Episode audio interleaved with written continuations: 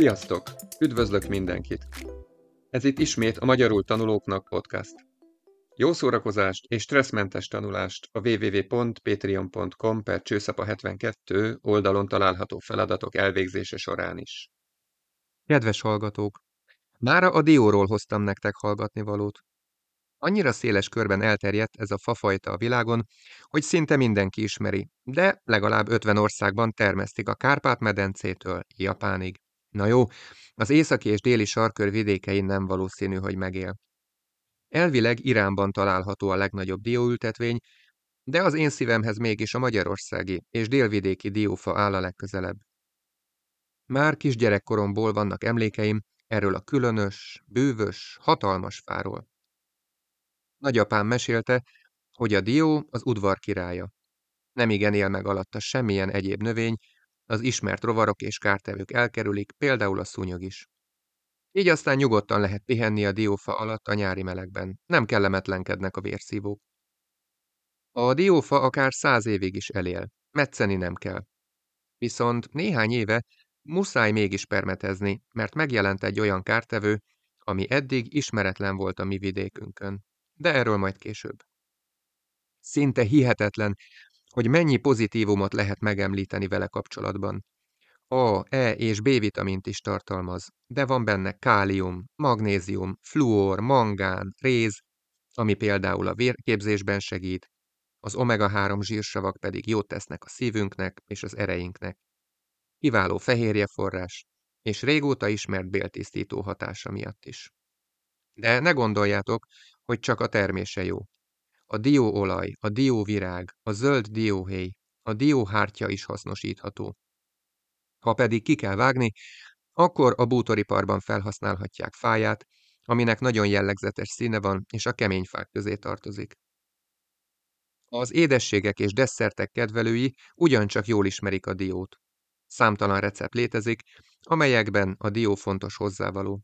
Az én kedvencem a diós kosárka, amihez egy sajátságos, kicsi, hullámos szélű sütőformát használnak.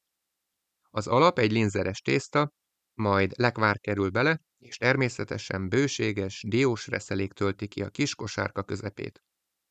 Nagyanyám, édesanyám és feleségem is kiválóan készítik. Tipikus, hogy karácsony környékén sokasodnak a diós desszertek.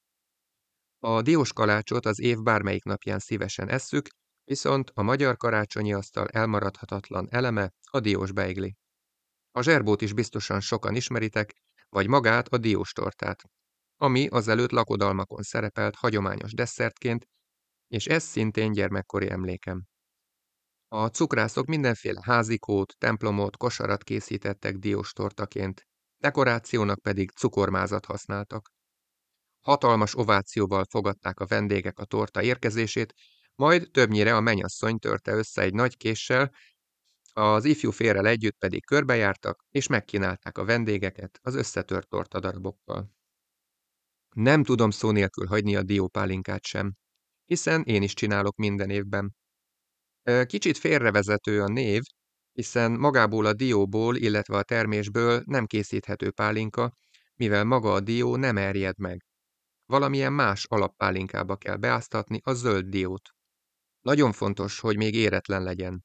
Nagyjából június közepén, második felében alkalmas erre a zöld dió, amikor még át lehet szúrni egy nagyobb tűvel. Tehát bizonyos mennyiségű félbevágott diót, vaníliarudat, szegfűszeget, egész fahéjat, csillagánist áztatunk bele valamilyen pálinkába.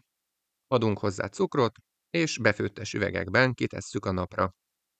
Mégpedig 40 napig. Igen, Jól halljátok, 40 napig a tűző napon érlelődik a pá- diópálinka. Ezután palackozhatjuk, de előtte többször is át kell szűrni, hiszen rengeteg fűszer és diódarabka úszkál még benne. Aztán karácsonyra a diópálinka is az ünnepi asztalra kerül.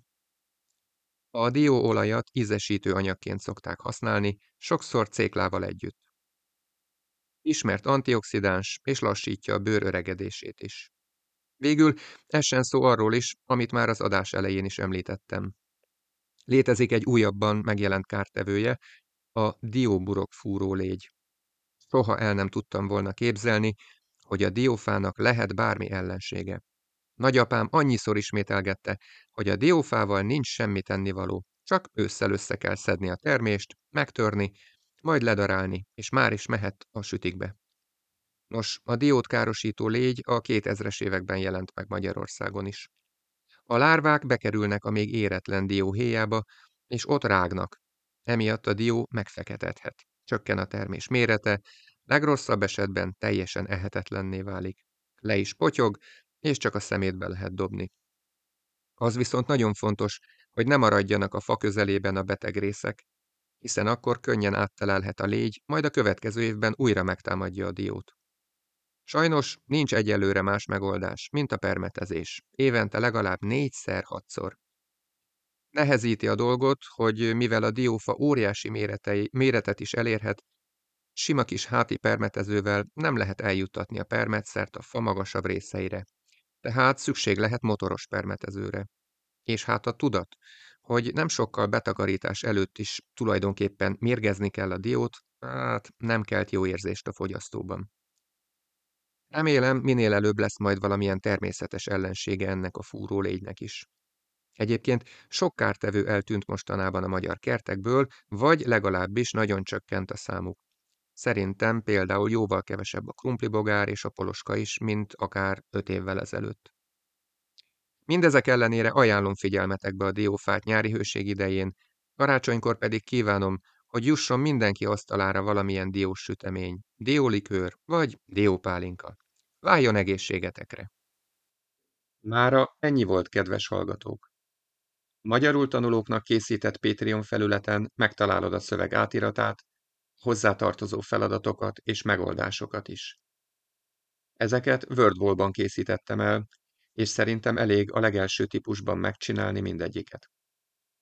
Az oldal felajánlja ugyanazt a feladatot, még vagy négy formában, de ezek tartalmilag mind ugyanazok lesznek. Ha kérdésed van, írd meg nyugodtan, és válaszolok. Ha teheted, kérlek támogasd a munkámat. Viszont hallásra! Sziasztok!